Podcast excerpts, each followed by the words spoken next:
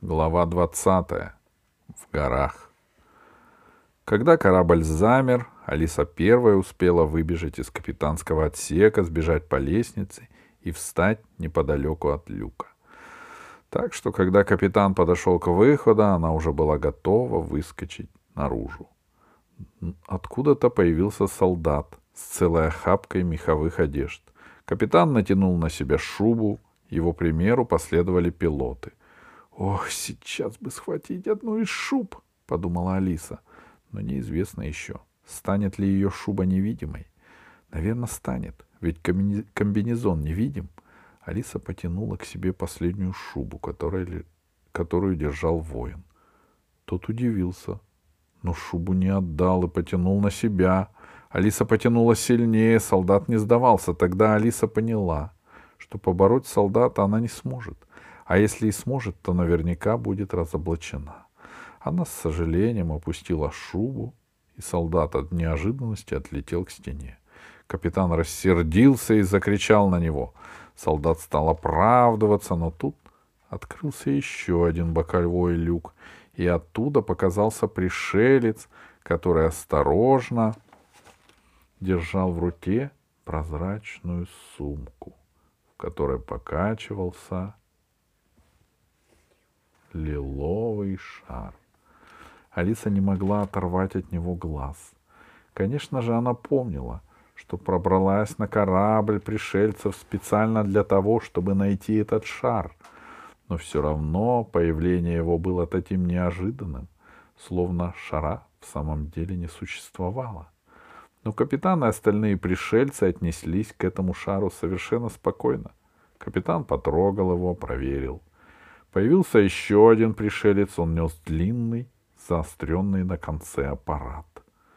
Капитан оглядел всех, убедился, что все в порядке, отдал приказание. Солдат откинул запор люка и отодвинул его в сторону. Морозный звездный вечер царил над площадкой, притулившейся к склону громадной снежной горы.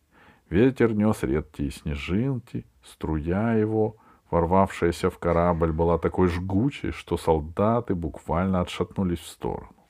Алисе стало Страшно при мысли, что сейчас придется выходить на такой мороз. Может быть, поглядеть, где они спрячут шар, а потом вернуться на корабль. Она даже улыбнулась собственной глупости. Вернее всего, корабль сразу же полетит обратно, к бродяде, и тогда ей предстоит провести остаток своей жизни жалкой пленницей на разбойничьей планете. Капитан прикрикнул над своих подчиненных.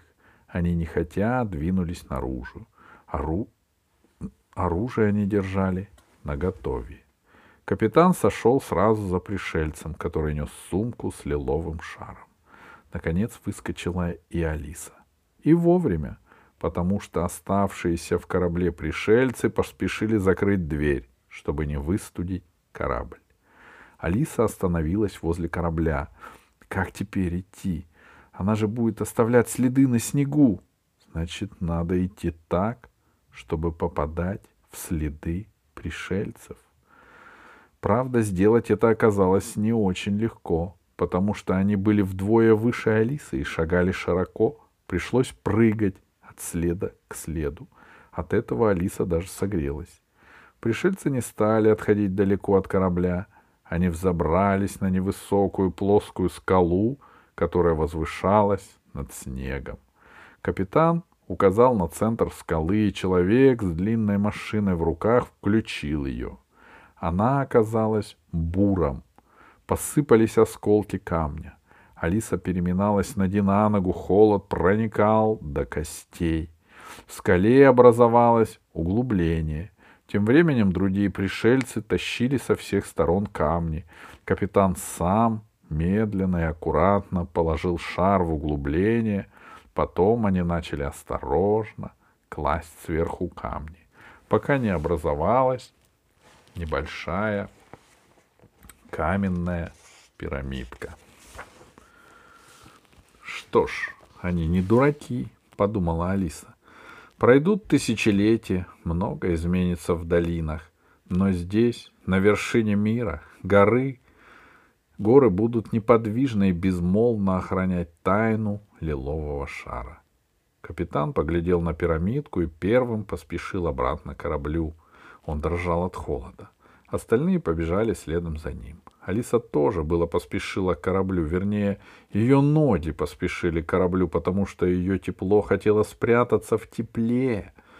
Но голова сказала ногам, терпите, никуда ты, Алиса, отсюда не побежишь. Один за другим пришельцы вскакивали в люк, потом люк закрылся, Алиса осталась. Надо терпеть, повторяла она, надо терпеть. Корабль вдруг покачнулся. Поднялся снежный вихрь, и, набирая высоту, корабль помчался в вечернее небо, пока не превратился в маленькую звездочку. Сумерки на вершине Гималаев подходили к концу. Небо было зеленым там, где опускалось солнце. С другой стороны оно стало еще темно-синим. Алиса сняла шапку-невидимку и спрятала в карман, а то еще свои же не найдут. Алиса, чтобы не закоченеть, пошла к пирамидке. Она стала оттаскивать камни. Ну почему они даже не надели перчаток? Руки тут же окоченели. Камни были тяжелыми. Алиса задыхалась. Сюда, на такую высоту, только альпинисты забираются. Но Алиса знала, что останавливаться нельзя. Мороз только и ждет, чтобы она сдалась. Наконец показался шар. Алиса взяла его в руки. Шар успел остыть, он был тяжелым и скользким. Надо спускаться вниз. Правда, конца этим горам не видно. Руки закоченели, холод пробирается к самому сердцу. Поднялся ветер, он стегал по лицу снегом. Алисе очень хотелось сесть на снег и немножко поспать. Она понимала, что делать этого ни в коем случае нельзя, но ведь на минутку-то можно. Она присела. И тут услышала, как сквозь сон, что неподалеку кто-то развел костер. Потрескивают дрова, пахнет дымком. Алиса понимала, что это сон, но сон был приятным — так нельзя, донесся издалека голос. Так и замерзнуть можно. Сильные руки подняли ее. Алиса с трудом открыла глаза. Нет, это был не сон. Ее, ее держал на руках молодой человек с короткой русой бородой, одетый в овчиный тулуп и высокую меховую шапку, на ногах валенки.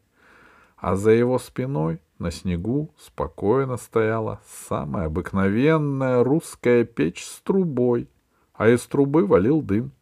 Молодой человек посадил Алису на печь, открыл дверцу, взял пару полешек, положил в печь, пламя загудело веселее. Потом он взобрался на печку и сказал, «Поехали домой, старая!» Печка качнулась, приподнялась и медленно поплыла над снегом — направляясь вниз по склону. — Спасибо, — сказала Алиса. — Еще немного, я замерзла бы. — Это точно, — сказал молодой человек. — От смерти тебя отделяли минуты. Тебя забыли или нарочно бросили? — Я сама. — Не захотела, значит. А я и гляжу, что-то с неба опустилось. Ну, решил этот Мороз Тимофеевича за мной. Затаился. — а потом гляжу, улетает. Поехал посмотреть, а тут ты сидишь, замерзаешь. — Я знаю, кто вы такой, — закричала Алиса. — Вы, Иванушка, дурачок, который на печи ездит и на принцессе женится. Я про вас в детстве читала. — Зови меня просто Ваней, — ответил молодой человек. — Все ты правильно угадала, только про принцессу ошиблась. Печка тем временем спустилась по склону в неширокую долину и остановилась возле входа в пещеру. «Пригнись», — сказал Ваня. Печка въехала внутрь пещеры и затормозила у стены большого зала. Дровня... Дрова в ней загорелись сильнее и осветили небогатую обстановку зала. Там стоял стол, скамейки, полки с утварью, на полу шкуры — на шкурах сидели два мальчика, которые с удивлением уставились на Алису.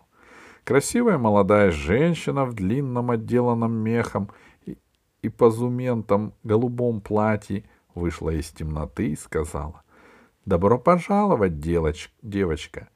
Нет моего ли дедушки весточку принесла?» «Я вашего дедушки не знаю», — сказала Алиса.